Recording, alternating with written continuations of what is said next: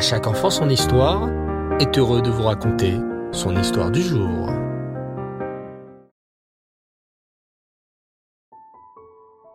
Bonsoir les enfants et Reftov, j'espère que vous allez bien et que vous avez passé une belle journée une fois de plus. Baruch Hashem.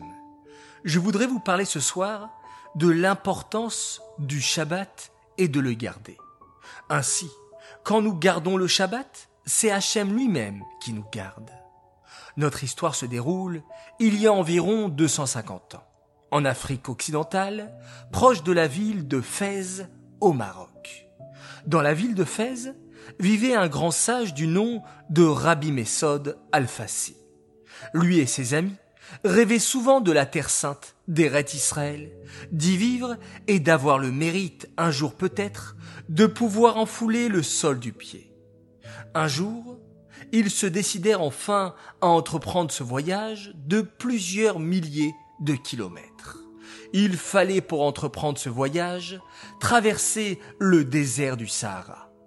On voyageait à l'époque avec des caravanes, et ce périple prendrait plusieurs mois. Un désert aussi vaste que le Sahara contient de nombreux dangers. Des animaux sauvages, tels que les lions et les serpents, des brigands, des tornades de sable, le tout dans une chaleur étouffante. En route, ils cherchaient à passer par les endroits les plus inhabités afin de limiter le danger. De Fès, ils prirent la direction de Tripoli.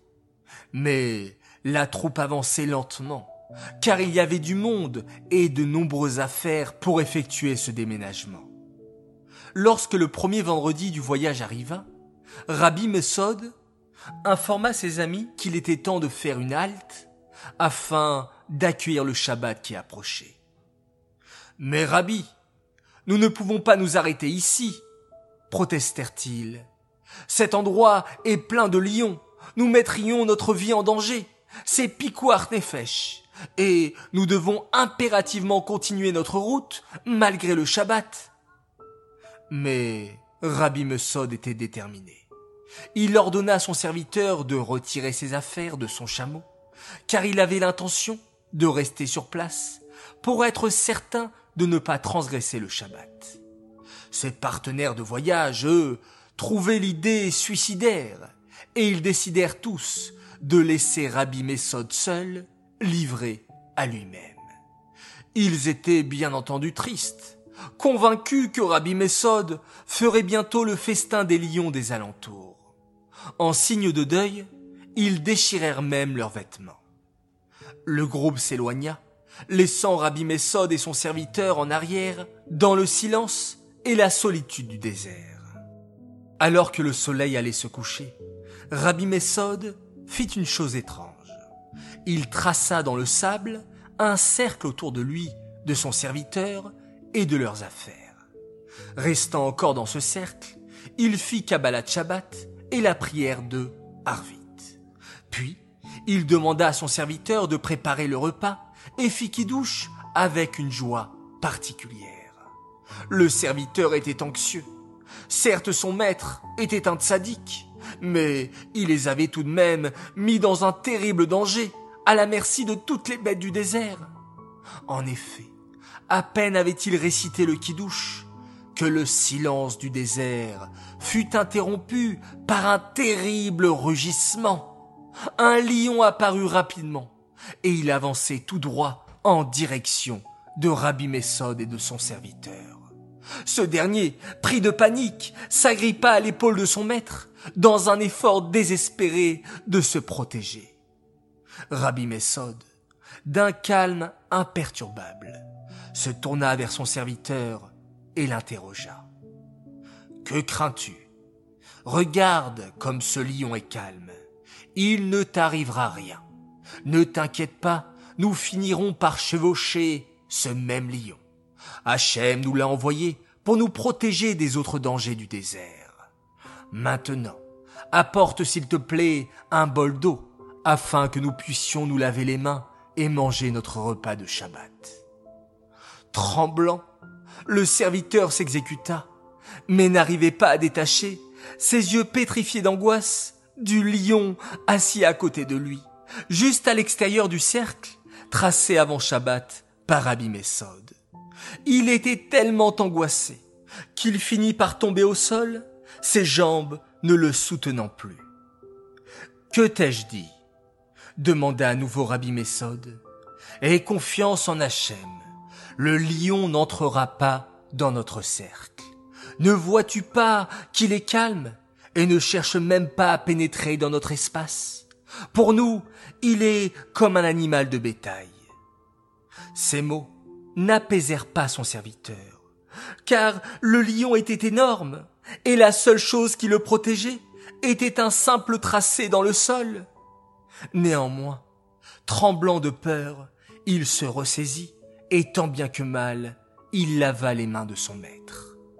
Après le repas, Rabbi Messod fit Birkat Amazon, comme s'il était chez lui, à sa propre table de Shabbat, en sécurité. Puis il se prépara à aller dormir pour la nuit. Son serviteur, en revanche, ne put fermer l'œil tant il était inquiet, restant aussi proche que possible du sage Rabbi Messod. Le lendemain matin, lorsque Rabbi Messod se réveilla, il se comporta de manière tout à fait habituelle. Il fit Modéani, se lava les mains, fit sa prière comme à l'ordinaire et récita à nouveau le kidouche avant de manger le repas de Shabbat midi. Il eut même le temps d'étudier et de faire une petite sieste. Puis vient l'heure de Mincha, de Seouda et enfin d'Arvit, la dernière prière de Shabbat. Il fit Avdallah, mais lavé Malka et alla dormir.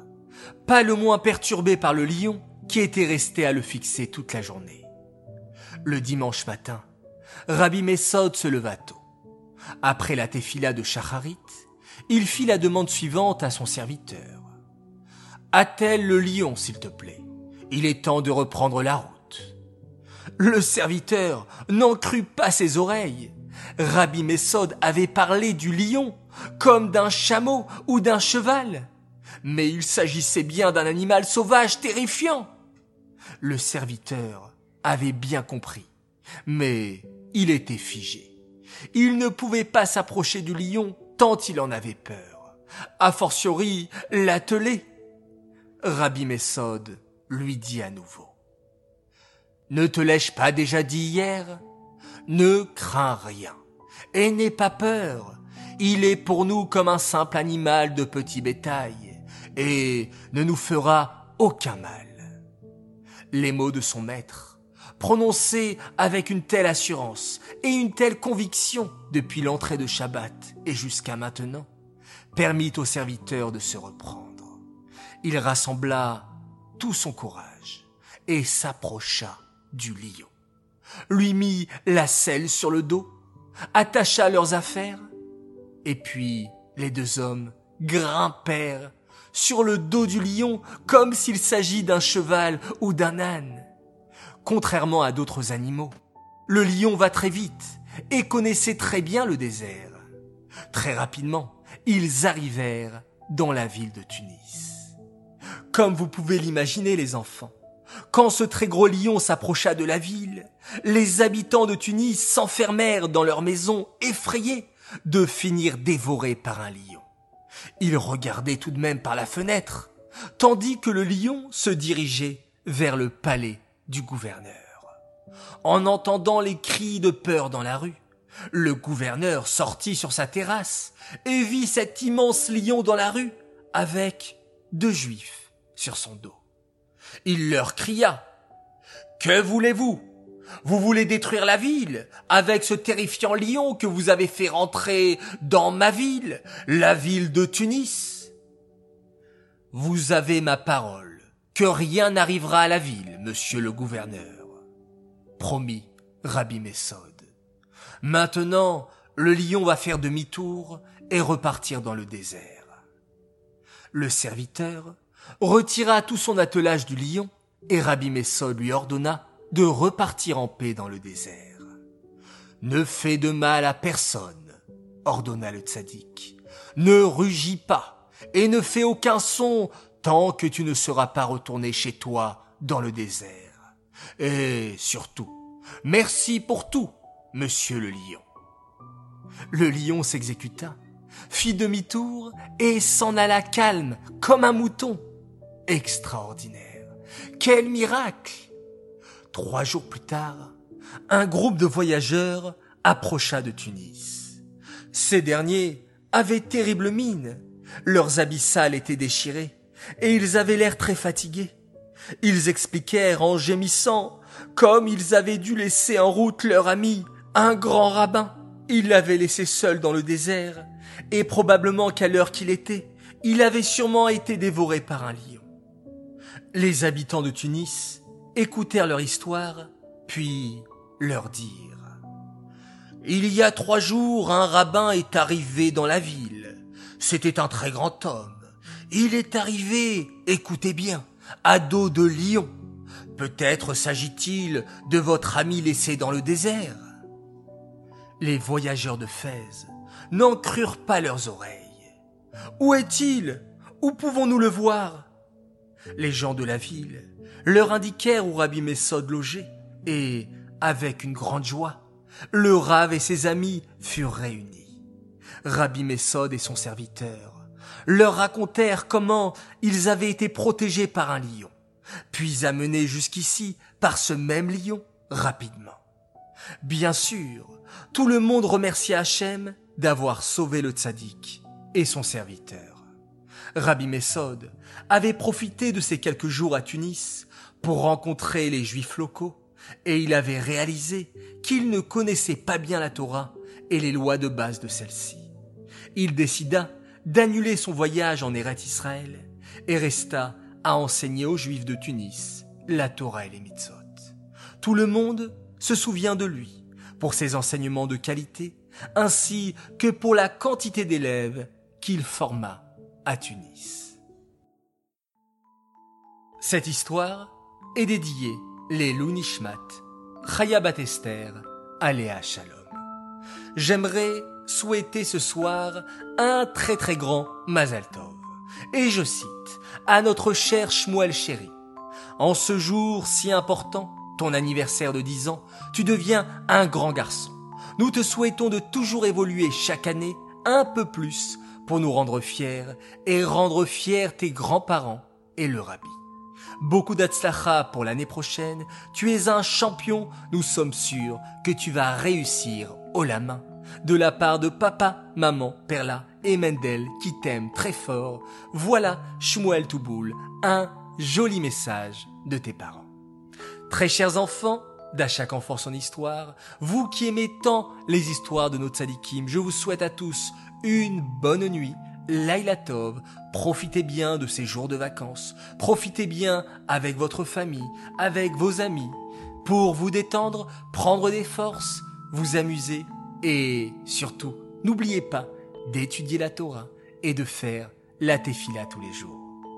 Laila Tov et on se quitte comme d'habitude en faisant un magnifique schéma Israël.